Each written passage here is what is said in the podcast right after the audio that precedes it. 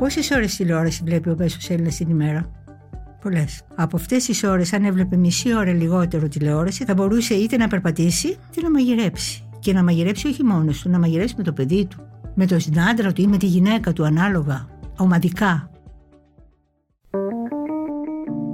Είναι τα podcast της Lifeo.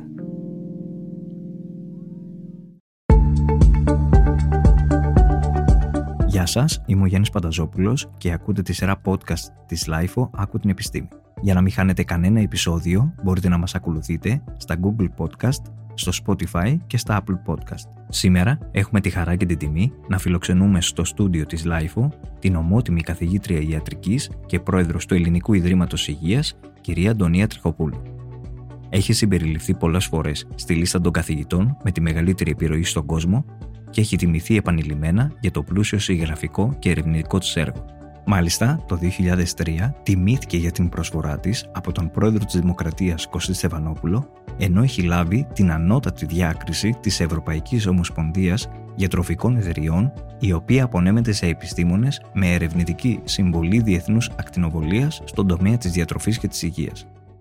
Κυρία Τρεχοπούλου, ευχαριστούμε πολύ που αποδεχτήκατε την πρόσκληση. Χαρά δική μου. Ήθελα να ξεκινήσω λίγο με την επικαιρότητα και με την πανδημία. Ποιο πιστεύετε ότι θα είναι το αποτύπωμα της πανδημίας; Το αποτύπωμα της πανδημίας θα έλεγα ότι από πλευράς υγείας πρέπει να συλλεγούν πάρα πολλά δεδομένα ακόμα για να ξέρουμε ε, όλοι όσοι νόσησαν ή όλοι όσοι έκαναν εμβολιασμό πώς ανταποκρίνονται σε αυτά τα γεγονότα. Είναι θέμα δηλαδή ότι δεν τελειώνει η συλλογή στοιχείων και η επιστημονική μελέτη τους. Ήδη βλέπετε ένα παράδειγμα θα σας δώσω ότι οι διάφορες εταιρείες λένε κάνεις ανοσία μετά από τρεις μήνες μπορεί να χρειαστεί να κάνεις αναμνηστικό ή μετά λένε μετά από έξι μήνες αυτό. Δεν είναι ότι δεν λένε την αλήθεια. Απλούστατα συγκεντρώνοντας τα στοιχεία γιατί πάρα, ένα πολύ μεγάλο μέρος του πληθυσμού το οποίο είτε αρρώστησε, είτε εμβολιάστηκε, είτε είναι καλά, παρακολουθείτε γιατί αλλιώτικα δεν, δεν μπορούμε να βγάλουμε και εμείς συμπεράσματα. Έτσι λοιπόν θέλει χρόνο μελέτης, μην το ξεχάσουμε αυτό, συγκέντρωση στοιχείων και ανάλογα να προσαρμοστούμε. Τώρα όσον αφορά την καθημερινότητά μας, ε, νομίζω ότι μας έμεινε αυτό το οποίο λένε όλοι, αυτή η εξοικείωσή μας με το διαδίκτυο, ε, έγινε μια εξοικείωση με το να μπορούμε να δουλεύουμε και από το σπίτι, το οποίο παλιότερα και από τις δύο πλευρές, και από τον εργαζόμενο ε, και από τον εργοδότη, ήταν με δυσπιστία το βλέπανε συχνά. Και νομίζω ότι ίσως ένα μέρος του πληθυσμού έκανε μια ενδοσκόπηση, κοίταξε να περπατάει λίγο περισσότερο, Δηλαδή ε, να ασκείται περισσότερο, ίσως να μαγειρεύει στο σπίτι και ίσως και αυτά τα πράγματα να ήταν ένα μάθημα που θα μείνει. Ε, θεωρείτε ότι η επιστήμη κέρδισε το στίχημα μετά από αυτόν τον περίπου 1,5 χρόνο που ζούμε με τον κορονοϊό; Είναι εντυπωσιακό ότι μέσα σε τόσο σύντομο χρονικό διάστημα έβγαλαν εμβόλια. Και αυτό πραγματικά, ε, τώρα όχι επειδή εγώ ανήκω ε, στο χώρο της ιατρικής ή της επιστήμης, είναι τελικά επειδή πολύ συχνά οι άνθρωποι που ασχολούνται με την έρευνα ή την πρόληψη ε, είμαστε λιγάκι παρακατιανοί. Δεν είμαστε εκείνοι οι οποίοι κάνουν το θεαματικό αποτέλεσμα χειρουργήθηκες και έγινες καλά ε, ή ήσουν πολύ άρρωστος και έγινες καλά. Είναι, είμαστε στην ομάδα των ανθρώπων οι οποίοι προλαμβάνουμε το κακό, το οποίο μετά κανείς δεν σκέφτεται ότι μπορεί να είχα πάθει. Έτσι λοιπόν στο πλαίσιο αυτής της πανδημίας φάνηκε και η σημασία της πρόληψης, η σημασία της έρευνας. Χωρίς την έρευνα δεν θα είχαμε εμβόλια. Δηλαδή όλος αυτός ο κόσμος, ο ανώνυμος, ο οποίος εμπολίσει, θα το έλεγα εισαγωγικά, ασκητικά, μέσα σε εργαστήρια, στις βιβλιοθήκες, αυτή τη στιγμή έλαμψε όχι με την παρουσία του, με το αποτέλεσμα της δουλειάς του. Ως ε, επειδή είστε και καθηγήτρια ιατρικής, πώς σχολιάζετε το γεγονός ότι ένα μεγάλο ποσοστό των υγειονομικών δεν εμβολιάζεται; Τι να σας πω, αυτό είναι κάτι το οποίο το σέβομαι, δηλαδή αντιλαμβάνομαι τους ποικίλους προβληματισμούς τους, αλλά είναι κάτι που με στεναχωρεί. Ε, θέλω να πάμε περισσότερο σε αυτά που ασχολείστε τελευταία και όλα σε επαγγελματικά, όπως είναι η δίκευσή σας στην μεσογειακή διατροφή. Πριν από αυτό να ξεκινήσουμε από την διασύνδεση που έχει με την κλιματική αλλαγή. Α, ναι. Α, είναι, είναι πολύ επίγερη η ερώτησή σας και ευχαριστώ πάρα πολύ που το λέτε γιατί σε διεθνές επίπεδο συζητείται πολύ στην Ελλάδα ε, υπάρχουν πολλές μοναχικές φωνές. Δεν υπάρχει μια συστηματική και συλλογική αντιμετώπιση.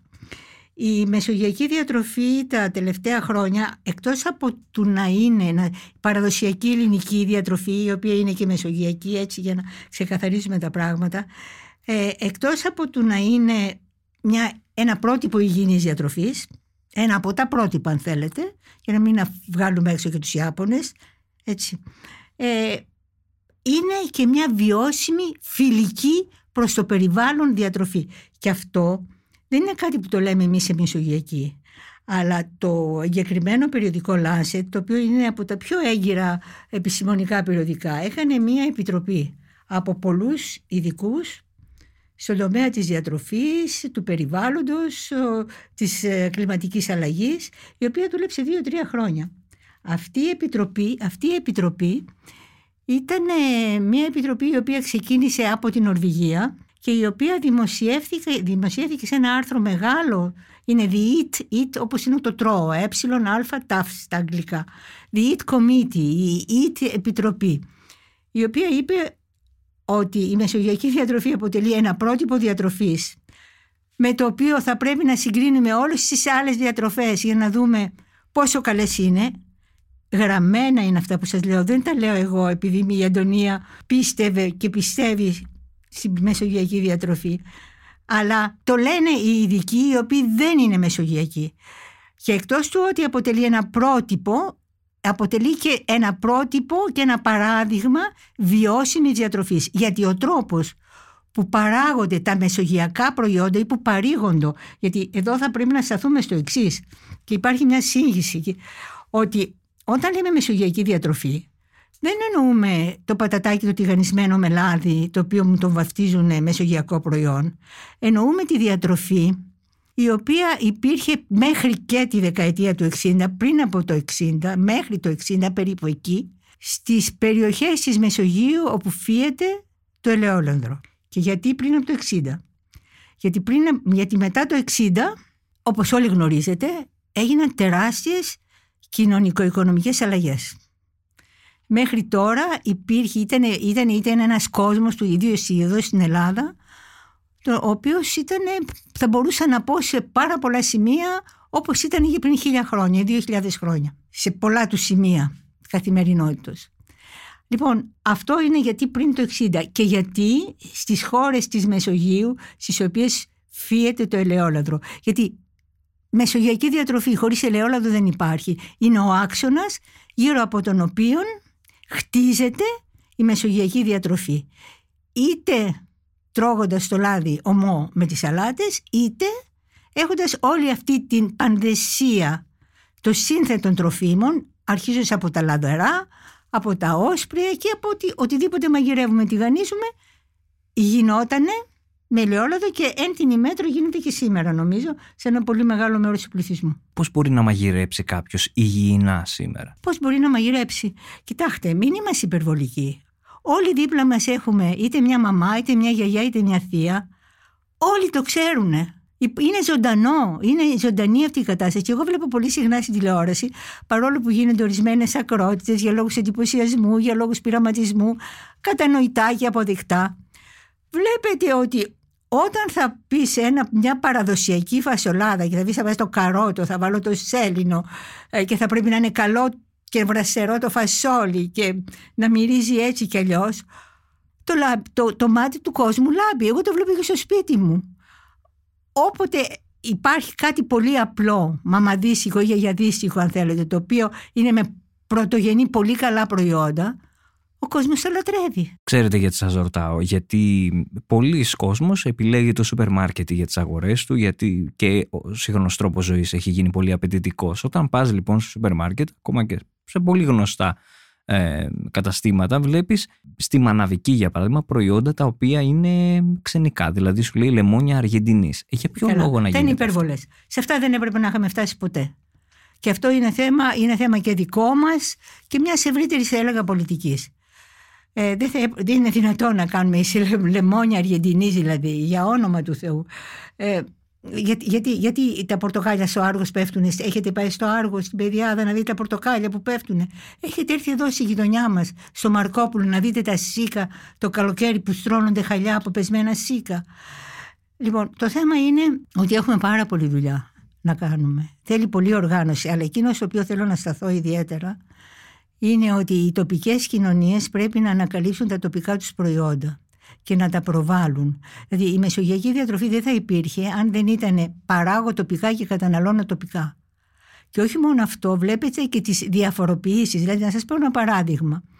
Ποιο θα λέγατε εσείς, αν σας λέγανε, πες μου, εκτός από τη φασολάδα, η οποία μέχρι πρώτη όταν ήμουν εγώ μικρή, τη λέγαμε το εθνικό μας φαγητό. Έτσι, δεν ξέρω αν το Ισχύει. προλάβατε, είσαι πολύ νέος. Ε, εκτός από τη φασολάδα, ποιο θα λέγατε το ένα εθνικό φαγητό, μοναδικό; Τι θα λέγατε; Ε, τα γεμιστά. Τα γεμιστά. Άλλο, οι πίτες. Οι πίτες. Ναι. Οι πίτες, να σας πω και κάτι. Πρώτα πρώτα από, από την Κρήτη μέχρι τον Εύρο τρώμε πίτες και τις τρώμε διαφορετικά. Η κάθε μία είναι προσαρμοσμένη στο τοπικό προϊόν, στο τοπικό χόρτο. Ορισμένες φορές χρησιμοποιούν το ίδιο χόρτο και έχει και άλλη ονομασία στην Κρήτη και άλλη ονομασία στη Βέρεια ας πούμε. Αλλά σε γενικές γραμμές έχουμε πάνω από 100 είδη πίτας το οποίο είναι προσαρμοσμένο τοπικά στην Ήπειρο κάνουν πολλές πίτες και όλες μεγάλα και τυρί. Σε άλλες περιοχές, στη Μάνη, κάνουν μάγρια χόρτα με μια ποικιλία καταπληκτική και τις ψήνουν απάνω σε μια ζεστή πέτρα. Λοιπόν, αυτό αφενός δείχνει την εφευρετικότητα του μυαλού αυτού το οποίο μέσα στα χρόνια και στους αιώνες διαμόρφωσε αυτή τη γαστρονομία και δείχνει επίσης και παρόλο που δεν το έχουμε αξιολογήσει αρκετά μια γαστρονομική γνώση. Διότι όταν η κυρία η οποία κάνει μια πίτα σε ένα πίθανο χωριό της λες γιατί βάζετε αυτά και, και σκαφκαλίθρες και τα μυρόνια και δεν βάζετε ε, το λαγουδοπαξίμαδο. Υπάρχει ένα, ένα, ένα χόρτο στην Κρήτη λαγουδοπαξίμαδο. Δεν, δεν ξέρω τώρα την επιστημονική του. Και σου λέει γιατί αυτό είναι ξινό και αυτό είναι γλυκό και το άλλο πικρίζει και όλα αυτά μαζί άμα βάλεις λίγο από τούτο ελαττώνει τη γεύση του άλλου. Και τρελαίνεσαι. Εκεί δεν σημαίνει ότι πήρα όποια χόρτα να είναι και τα ρίξα, χίδιν. Εκεί είναι η συσσωρευμένη αυτή εμπειρία η οποία δημιουργεί και μία γευστική εμπειρία και μία γευστική εξέλιξη. Γιατί το λέω αυτό, για να τονίσω την εντοπιότητα. Δηλαδή πρέπει, αν θέλουμε και όλα αυτά τα προϊόντα να προκόψουν και να μην μπαίνουμε αργεντινής λεμόνια που είπατε, ό,τι παράγει ο τόπος μας αυτό να το προβάλλουμε και τα ξενοδοχεία, τα σχολεία να λένε αυτό είναι το προϊόν μας, αυτό είναι το καμάρι μας. Θυμάμαι πριν από ίσως και 20 χρόνια είχα φιλοξενηθεί στο Μέτσοβο και ήμουν σε ένα ξενοδοχείο μια χαρούλα, εντάξει. Ε, πάντοτε λόγω επαγγέλματος έχω μια πολύ μεγάλη ευαισθησία. Και εκεί είχαν πάρα πολύ ωραίες μαρμελάδες, πολύ ωραίο βούτυρο, πολύ ωραία τυριά. Λέω, παιδιά, λέω, πάρα πολύ ωραίο το πρωινό σας δεν μπορείτε να μου δώσετε καμιά λύσα, δεν βάζετε και μια ελιά. Έχω μανία με την ελιά. Η ελιά είναι, είναι μια ναυαρχίδα της ελληνικής διατροφής εντελώς παραγνωρισμένη. Και κάτι πρέπει να κάνουμε γι' αυτό. Λοιπόν, καμιά ελιά λέω ρε παιδιά, πού είναι οι ελιές; Αλλά εμείς στο Μέτσοβο δεν εισάγουμε προϊόντα. Δεν εισάγουμε προϊόντα. Η ελιά ε, θεωρείται ότι είναι εισαγόμενο. Και εκεί είχαν μια πολιτική να κάνουν τη μαρμελάδα και το τυρί. Το, το, το πιάνετε δηλαδή. Λοιπόν, δεν θέλω να, να φτάσουμε σε αυτή την άκρη. Η ελιά πρέπει να είναι παντού και σε κάθε τραπέζι. Και ιδίως η ελιά, για να το πω και αυτό να μην το ξεχάσω, η ελιά η οποία έχει η επεξεργασία της γίνει με τον παραδοσιακό τρόπο. Δηλαδή έχει οριμάσει επί μήνες και δεν την έχουν βάλει στο καυστικό νάτριο χτες για να τη βγάλουν για να την πουλήσουν αύριο και πρέπει να ζητήσουμε να γράφεται στις ελιές ο τρόπος παραγωγής τους και αυτές οι ελιές που παράγονται έτσι για να δώσουν κίνητρα στον παραγωγό γιατί και ο παραγωγός πρέπει να ζήσει θα πρέπει να είναι υπερτιμημένες διότι έχουν πολύ περισσότερο δουλειά και χρόνο αναμονής. Λοιπόν, υπάρχουν πάρα πολλά πράγματα, μικρά πράγματα τα οποία μπορεί να γίνουν και στα οποία θα πρέπει ο καθένας να βοηθήσει σε αυτό από τις επιλογές του. Και όταν λέω οι επιλογές του, είπατε στην υπεραγορά, το σούπερ μάρκετ, ότι πηγαίνουμε. Καλό, εντάξει. Και εγώ πηγαίνω ορισμένες φορές. Όλοι, όλοι μας πηγαίνουν σε μια, σε μια δεδομένη στιγμή. Όμως, δεν ξεχνώ ποτέ να πάω στη λαϊκή. Θα πάω στη λαϊκή. Και θα πάω στη λαϊκή και θα προσπαθήσω και αυτό το πράγμα πρέπει να υπάρχει μια πώληση γι' αυτό, μια πολιτική απόφαση. Όταν λέμε λαϊκή αγορά, δεν εννοούμε τους μεγαλέμπορους οι οποίοι παίρνουν από τον παραγωγό και το φέρνουν 200 χιλιόμετρα και μιλάμε για κλιματική αλλαγή και για ρήπες του περιβάλλοντος. Μιλάμε για τον τοπικό παραγωγό. Εγώ μένω στο Πορτοράφτη. Θα πάρω, θα πάρω τις ντομάτες της Βραβρώνας, οι οποίες είναι υπέροχες και οι οποίες μου τις φέρνει κάποιος ο οποίος σε απόσταση 10-20 χιλιόμετρων έχει ένα μποστανάκι και κάνει ντομάτες, τα κολοκυθάκια, τα εποχιακά. Και με αυτόν τον τρόπο τονώνεις την τοπική παραγωγή και το μικρό παραγωγό. Παραδοσιακή ελληνική διατροφή τι σημαίνει και αν μέσα σε αυτό ε, δεν υπάρχει το κρέας ή είναι ένας μύθος αυτός; Η μεσογειακή διατροφή, η ελληνική παραδοσιακή διατροφή δεν λέει σε τίποτε όχι. Και μια σωστή διατροφή υπό την ευρύτερη έννοια έχει σημασία όχι το τι τρως από κάτι, αλλά το πόσο τρως και το πόσο συχνά. Μην μου πείτε τώρα ότι δεν θα φάσει επειδή είσαι, ε, λέμε ε, λίγο κρέας, ότι δεν θα φάμε το αρνάκι στη σούβλα το Πάσχα ή το κοκορέτσι. Θα τρελαθώ. Δεν, γίνεται αυτό το πράγμα. Ή, εάν, εάν, ή το 15 Αύγουστο, μην μου πείτε ότι δεν θα φάμε πάλι το ψητό μας το θέμα είναι λοιπόν το πόσο συχνά παραδοσιακά, μην ξεχνάτε, ότι ένα χειροσφάγιο είχαμε τα Χριστούγεννα και ένα αρνί το Πάσχα.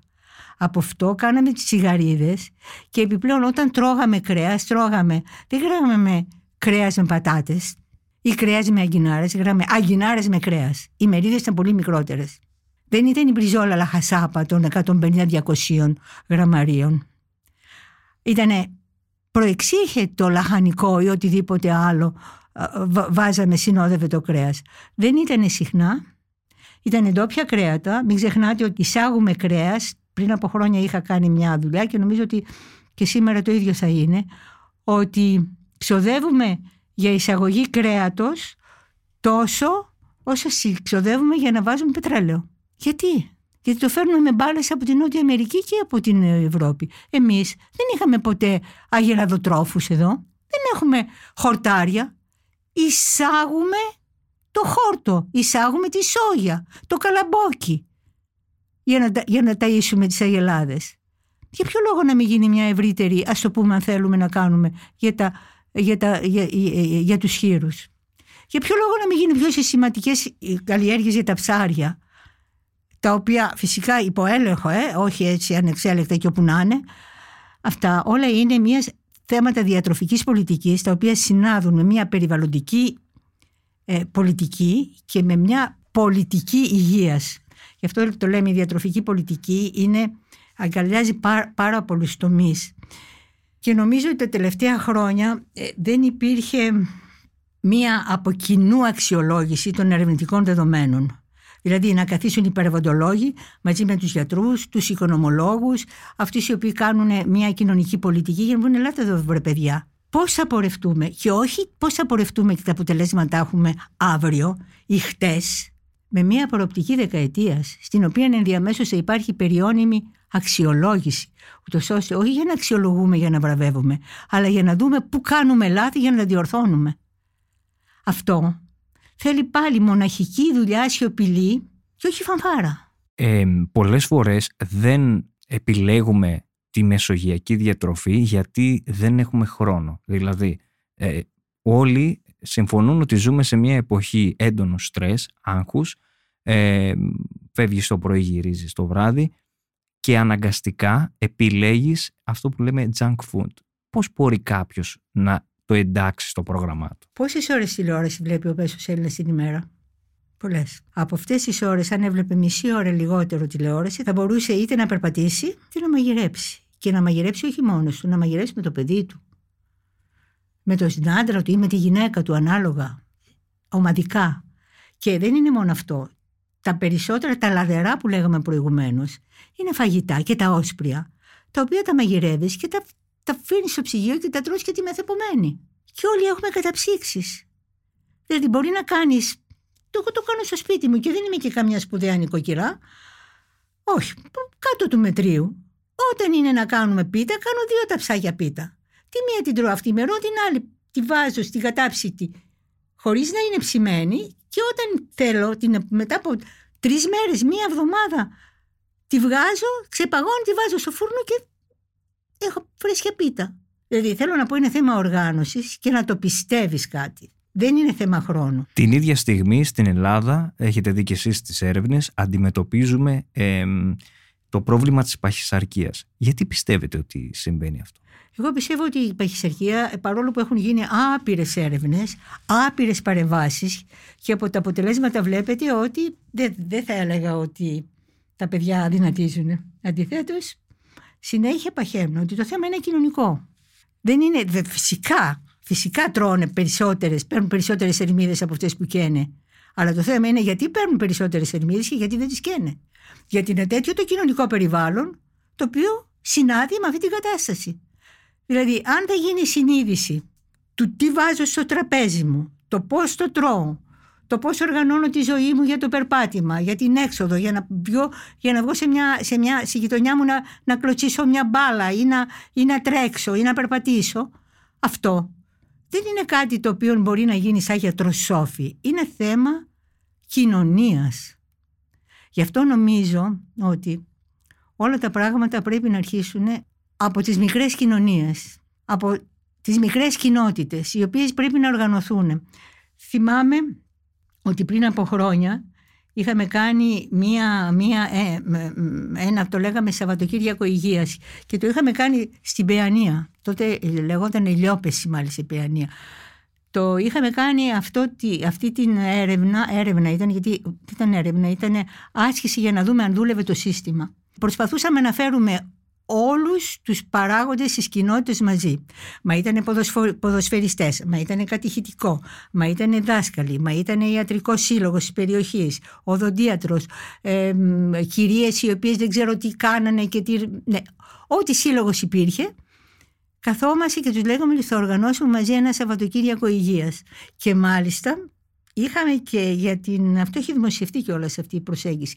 Είχαμε και αντικειμενικά κριτήρια, γιατί τότε, δεν ξέρω τώρα τι γίνεται, αλλά τότε η τεριδόνα θέριζε. Τα παιδάκια είχαν πολύ τεριδόνα. Οπότε είχαμε ως στόχο να μετρήσουμε τα δόντια τους πριν από την παρέμβαση και να δούμε την τεριδόνα μετά την παρέμβαση. Αυτό ήταν το αντικειμενικό κριτήριο για να δούμε αν ήταν επιτυχής η παρέμβασή μας Λοιπόν, σε αυτό το Σαββατοκύριακο υγείας τελικά από τους πήγες και κατάλαβαν ότι εμείς δεν προσβλέπαμε σε τίποτα. Παρά μονάχα θέλαμε να δούμε αν το σύστημα δουλεύει. Έγινε μια καταπληκτική γιορτή. Το Σάββατο μίλησαν, όχι εμείς, οι ξένοι, μίλησαν ο ντόπιος γιατρός, ο ντόπιος οδοντίατρος, ο παπάς, ο δάσκαλος, ο της χωροφυλακής, της αστυνομίας, δεν ξέρω, δεν θυμάμαι τώρα πώς ήταν. Και μετά, την επομένη, ο κάθε ένας έφερε σε ένα τραπέζι φαγητά που είχε κάνει στο σπίτι του παραδοσιακά. Και από εκεί και πέρα είχαμε και δύο, δύο χορευτικά γεγονότα. Το ένα ήταν με παραδοσιακούς χορούς και το άλλο ήταν με μοντέρνους. Και μετά είχαμε και ένα περπάτημα, θυμάμαι ο Άγιος Νικόλος Χαλιδούς, μια θαυμάσια μικρή εκκλησία που είναι έξω από την Παιανία. Περπάτημα 4-5 χιλιόμετρα. Όλο αυτό το πράγμα είχε φέρει τη κοινότητα, ε, γιατί αυτό ήθελε πολύ προετοιμασία. Το άλλο θέμα το οποίο θα μπορούσε να γίνει γιατί σε λέω πάντοτε, δεν θέλω μεγάλα πράγματα. Μπορεί τα πράγματα να ξεκινάει από τον καθημερινό άνθρωπο, από κάποιον σαν εσάς και σαν εμένα. Εκείνο το οποίο είναι, είναι έχουμε τα κέντρα υγείας. Τα κέντρα υγείας δεν είναι κέντρα για συνταγογράφηση, για πρώτες βοήθειε. Μπορεί να κάνουν και αυτό. Αλλά το κέντρο υγείας έχει έναν πληθυσμό ευθύνης. Άλλο κέντρο υγείας έχει 20.000 Άλλο κέντρο υγείας έχει 5 ή 15 ή 80. Ξέρω τις θέρμη, παραδείγματος χάρη, ξέρω ότι έχει γύρω στι 80 χιλιάδες. Μου είχαν πει κάποτε που είναι στη Θεσσαλονίκη. Λοιπόν, αυτούς τους ανθρώπους που είναι, πρέπει στο κέντρο υγείας να τους καταγράψει και να δει τα προβλήματα υγείας τα οποία έχουν. Και επειδή δεν έχουμε λεφτά και δεν θα έχουμε, και αν είχαμε, θα έπρεπε να τα χρησιμοποιούμε λογικά. Πρέπει να ιεραρχήσουμε τις προτεραιότητές μας βάσει των προβλημάτων του πληθυσμού ευθύνης του κέντρου υγείας. Δηλαδή, το κέντρο υγείας, λέω, ενδεικτικά, το κέντρο υγείας Αρεόπολης δεν μπορεί να έχει τα ίδια προβλήματα με ένα κέντρο υγείας το οποίο είναι στην Ηλιούπολη. Διότι η Αρεόπολη, η, η Ηλιούπολη μπορεί να έχει πάρα πολλά παιδιά γιατί έχει πολλούς εργαζόμενους. Ενώ η Αρεόπολη θα έχει Λοιπόν, θα, θα δώσω εγώ, θα κάνω μια οριζόντια παρέμβαση για όλη την Ελλάδα το ίδιο; Όχι. Θα πω, έλα εδώ Αρεόπολη, έχεις προγραμματικά ηλικιωμένου. Για κοίταξε να δεις αυτούς τους ανθρώπους τι κάνεις; Έχεις παιδιά, τι παρεμβάσεις θα κάνεις; Πιο εξαρτοκιμικευμένα δηλαδή, ε; πιο στοχοποιημένα. Αλλά βεβαίως προηγουμένως υπάρχει ότι πρέπει να τους καταγράψουμε. Και εφόσον πηγαίνουν που πηγαίνουν, για ποιο λόγο να μην υπάρχουν να τους περνάμε σε έναν υπολογιστή. Σιγά σιγά. Η διατροφή όπως μας εξηγήσατε παίζει πολύ σημαντικό ρόλο στην υγεία. Ε, τι θα συμβουλεύατε αυτούς που θα μας ακούσουν να πράξουν εβδομαδία, δηλαδή τι, τι θα συμβουλεύατε ως επιλογές διατροφής να, να κάνουν; Τίποτε. Αυτό το οποίο έκανε η μαμάδος ή η γιαγιάδος ανάλογα με την ηλικία. Δηλαδή, έμφαση θα δοθεί στα λαχανικά και τα όσπρια. Δεν λέμε όχι, η, η μεσογειακή διατροφή όχι στο κρέας αλλά θα προτιμήσω το ψάρι και θα προτιμήσω το ψάρι να πάει στη λαϊκή ή αν είναι κοντά σε μια θάλασσα στον τοπικό ψαρά να πάρει και γάβρο, να πάρει και σαορδέλα που είναι πλουσιότατες ω-3 και είναι και πάμφθηνα. Και να σας πω και κάτι, εγώ ε, λιγάκι όταν βλέπω αυτές τα τεράστια ψάρια τα οποία είναι και πανάκριβα λέω μια φορά στις τόσες ναι αλλά βάλε υπάρχουν τόσα νόστιμα ψάρια και τόσο υγιεινά που είναι πάμφθηνα, δεν καταλαβαίνω για ποιο λόγο θέλουμε όλες αυτά τα τεράστια και πανάκριβα ψάρια κυρίως. Λοιπόν, από εκεί και πέρα το ψάρι, από εκεί και πέρα είναι το αυγό, από εκεί και πέρα είναι η πρωτεΐνη, η πρωτεΐνη λέω το, το γιαούρτι, το γιαούρτι το παραδοσιακό, δεν μιλάμε τώρα για, για κακέκτυπα γιαουρτιού, μιλάμε το παραδοσιακό γιαούρτι με μαγιά γιαουρτιού. Και θα έχουμε το κρέας μία φορά, άτε και δύο φορές τη βδομάδα με ένα μέτρο όμως τεράστιες μερίδες. Και από εκεί και πέρα τα λαδερά, τα λαδερά είναι το μυστικό της, μεσογε... της παραδοσιακής ελληνικής διατροφής, της μεσογειακής διατροφής. Γιατί; Γιατί πριν να κάνουμε οποιοδήποτε λαδερό, σε ένα τηγάνι πολύ ήπια, τσιγαρίζεις σκόρδο, τσιγαρίζεις κρεμμύδι. Και μετά όλα αυτά τα πράγματα και άλλα μυρωδικά, όλα αυτά τα πράγματα Βάζεις μετά την μαγκινάρα ή βάζεις μετά τη μελιτζάνα ή την μπάμια και αυτό όλο μαζί με τόσα μυρωδικά και θα βάζεις το καρότο και το μαϊντανό και το δυόσμο και το άνηθο. Πολλές φορές βάζεις και ρίγανη. Δεν, αυτό μου κάνει ένα κοκτέιλ βιταμινών και μικροστοιχείων τα οποία δεν έχεις ανάγκη να πάρεις κανένα συμπλήρωμα διατροφής. Και αυτό που το λέω, δεν το λέω γιατί θεωρητικά έτσι θα έπρεπε να είναι, το μετρήσαμε. Και είδαμε ότι αυτοί οι οποίοι τρώνε παραδοσιακά μεσογειακά έτσι απλά με αυτά που σας είπα και μην ξεχάσω να σας πω και για το πρωινό αυτοί οι άνθρωποι είχαν τα επίπεδά τους, η πρόσληψή τους σε ασβέστιο, σε βιταμίνες, σε διάφορες, σε μαγνήσιο ήταν ακριβώς σε ένα επίπεδο το οποίο συνιστάται από το Παγκόσμιο Οργανισμό Υγείας και από την Ευρωπαϊκή Ένωση. Και δεν, δεν σκεφτόντουσαν τίποτε. Τρώγανε όπως οι γιαγιάδες μας. Τώρα, θα έρθω στο θέμα του πρωινού. Τι θα πει breakfast, break, fast. Τι θα πει breakfast, σπάω την αστεία. Ποια είναι η αστεία όταν εγώ τρώω μέχρι τις 12 η ώρα, ιδίως τώρα που είναι καλοκαίρι, στην παραλία και θα ξυπνήσω σε 7-8 η ώρα να πάω στη δουλειά; Το breakfast με μένα μου έρχεται σε 11. Τότε που βλέπετε στα διάφορα υπουργεία και σε διάφορα γραφεία να τρέχουν όλοι με τυρόπιτες τότε έχω εγώ ανάγκη, έχω εγώ ανάγκη για breakfast, για breakfast. Το πρωινό το δικό μας, επειδή τρώμε πολύ αργά, εκτός αν τρώμε όπως οι ξένοι που τρώνε 7, 8, 9 και μετά κοιμώνται, θα τρως μέχρι τις 12 και θα ξυπνήσεις 6. Θα καθίσεις και θα πάρεις ένα πρωινό με αυγά, με μαρμελάδες και βούτυρα. Έλεος. Και αν θέλεις να το πάρεις και αν θες να το δώσεις και στο παιδί σου, για ποιο λόγο να του δώσεις βούτυρο και μαρμελάδα; Για ποιο λόγο να του δώσεις ψωμί και τυράκι. Και φρούτο. Και ένα αυγό. Και φρούτο πάλι. Και μια ηλιά; Γιατί; Και κάτι άλλο. θέλεις το πρωινό σου το χειμώνα ή θέλεις στις 12 η ώρα να φας κάτι ή ένα σνακ που λέμε; Για ποιο λόγο να πάρεις να μην φας ένα τραχανά, ο οποίος δεν υπάρχει τίποτε καλύτερο σαν, ως δημητριακό; Σταράκι είναι.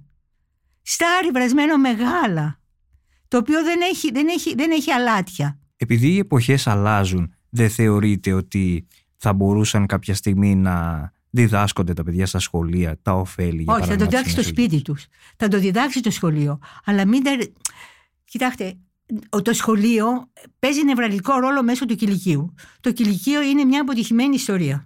Το ξέρουμε, το έχουμε, είναι επί 20-30 χρόνια. Εγώ ίδια με τα χεράκια μου έχω γράψει δύο-τρία ε, τι πρέπει να προσφέρεται από το κηλικία.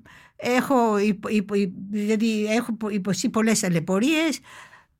Λοιπόν, από τη στιγμή που το κηλικείο λειτουργεί όπως είναι, τι θα πει ο δάσκαλος όταν στο κηλικείο προσφέρονται αυτά τα οποία προσφέρονται; Αυτό θα ξεκινήσει από το σπίτι και η μάνα δεν θα του δώσει το δίφραγο ή το τάλιρο ή δεν, δεν ξέρω πόσο. Θα, του, θα το πείσει και θα του πει ότι κοίταξε να πάρε το ψωμί σου και το τυρί σου, το κουλούρι σου, το ένα μήλο σου, το, το ένα μανταρίνι, τη μια ελιά και πήγαινε χωρίς να ντρέπεσαι, να είσαι περήφανος διότι κάνεις αυτό το οποίο πρέπει. Αν η μάνα δεν μπορεί να εμφυσίσει στο παιδί της αυτά, εγώ σας ρωτώ, η οικογένεια, όχι δεν με ακούνε, όχι θέλουν. Μα θέλει δουλειά. Αν δεν μπορεί να εμφυσίσει αυτά μεθαύριο, το οποίο θα έχει να αντιμετωπίσει την κοινωνία όπως είναι σήμερα, θα έχει να αντιμετωπίσει τα ναρκωτικά, θα έχει να αντιμετωπίσει ένα σωρό άλλα προβλήματα, τα οποία τα βλέπουμε στην καθημερινότητα, την κακή συμπεριφορά. Πώς αυτό το παιδί θα πορευθεί; Δεν είναι ένα παιδί, δεν είναι, δεν είναι ακόμα ένα διακοσμητικό στοιχείο στη ζωή μας. Είναι κάτι στο οποίο πρέπει να αφιερώσεις χρόνο. Ποια πιστεύετε ότι θα είναι η επόμενη μεγάλη πρόκληση για την ιατρική επιστήμη; Α, νομίζω το γονιδίωμα. Το γονιδίωμα έρχεται. Μας αρέσει, δεν μας αρέσει. Α, αυτή τη στιγμή όλο και περισσότερο, και θα, γιατί υπάρχει και πολύ επιστημονικό ενδιαφέρον, και πολύ θεραπευτικό, και πολύ θερα... φαρμακευτικό και πολύ οικονομικό. Λοιπόν, όλο αυτό το μείγμα, ε, τώρα που μόλις θα τελειώσει το θέμα, το βλέπετε και με τον κορονοϊό. Δεν το βλέπετε που από το Ιατροβιολογικό Κέντρο της Ακαδημίας Αθηνών κάθε τόσο περιμένουμε να δούμε αν υπάρχει μια μετάλλαξη και αυτή η μετάλλαξη τι είναι και αν αυτή η μετάλλαξη είναι ευαίσθητη στο, στο εμβόλιο το α, το β ή το γ. Τι είναι, γονιδίωμα. Το γονιδίωμα του ιού είναι, δηλαδή το γενετικό υλικό. Να ξέρει ο καθένας μας. Αυτό είναι ε, επικίνδυνο. Δεν ξέρω. Αυτό θέλει πάρα πολύ σκέψη, γιατί ειλικρινά σας το λέω. Αν ένας άνθρωπος, παραδείγματος χάρη, ξέρουμε ότι υπάρχουν ορισμένα γονίδια, στα οποία όποιος τα έχει είναι επιρροπή στον καρκίνο του μαστού, στον καρκίνο του προστάτου. Γιατί να το ξέρει; Γιατί μπορεί να το αντιμετωπίσει, θα πει. Αν μπορεί να το αντιμετωπίσει. Ή μπορεί να υπάρχουν, θα βγουν και άλλα, πολλά άλλα, πάρα πολλά άλλα γονίδια. Θα βγουν σιγά σιγά.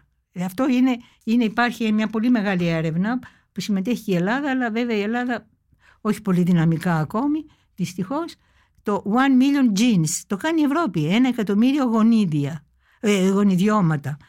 Θα τα ξέρουμε σε λίγο, αλλά το, να το ξέρει για το πώς θα το αντιμετωπίσει, είναι κοινωνικό, είναι οικονομικό, είναι ψυχολογικό. Δεν θα ήθελα αυτή τη στιγμή να εκφράσω καμία άποψη αν δεν το δούμε το πρόβλημα και αν δεν ακούσουμε ε, και άλλους ανθρώπους να εκφράζουν τις απόψεις τους να μας λένε πράγματα γι' αυτό. Δεν θεωρείτε ότι είναι έτοιμες οι κοινωνίες, από ό,τι καταλαβαίνω, για να το δεκτώ. Όχι, όχι, δεν είναι θέμα ετοιμότητας η κοινωνία. Οι κοινωνίες μπορείς να, να, μπορείς να είσαι έτοιμος να σου πούνε ότι ξέρεις, έχεις ένα γονιδίωμα που λέει ότι έχεις πιθανότητες 60% ότι θα πάθεις άνοια; Σ' αρέσει να το ξέρεις. Δεν νομίζω. Ε, αυτό δεν νομίζεις. Και εγώ δεν ξέρω αν θα ήθελα να το ήξερα. Αλλά πρέπει για να κάνεις μια πολιτική θα πρέπει να το σκεφτείς, να το βάλεις κάτω, να το κουβεντιάσεις, να το συζητήσεις. Έχουμε, δηλαδή, ε, έχουμε τα επόμενα χρόνια, αν, δεν μας, αν μας αφήσουν ήσυχοι έχει η ανθρωπότητα πολλά πράγματα να φτιάξει και να δει. Τόσα χρόνια στην ιατρική, τι είναι αυτό που έχετε μάθει; Το προλαμβάνει από την πρόληψη. Το να προλάβεις κάτι.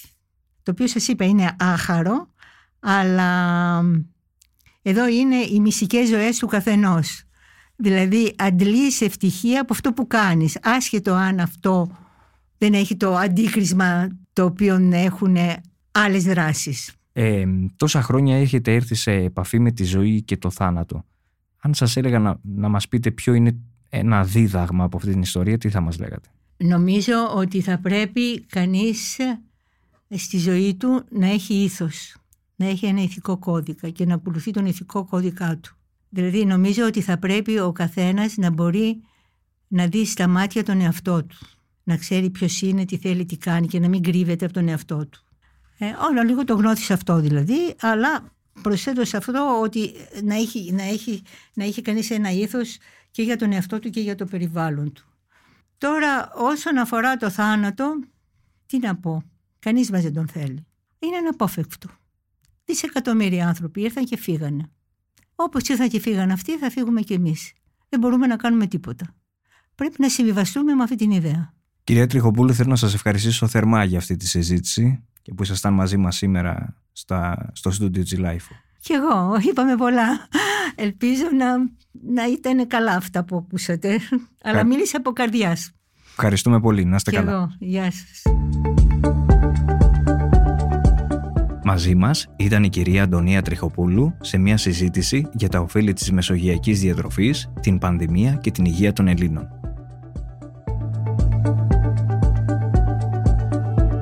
Τα podcast της LIFO ανανεώνονται καθημερινά και τα ακούτε μέσα από το LIFO.gr ή τις εφαρμογές της Apple, του Spotify ή της Google.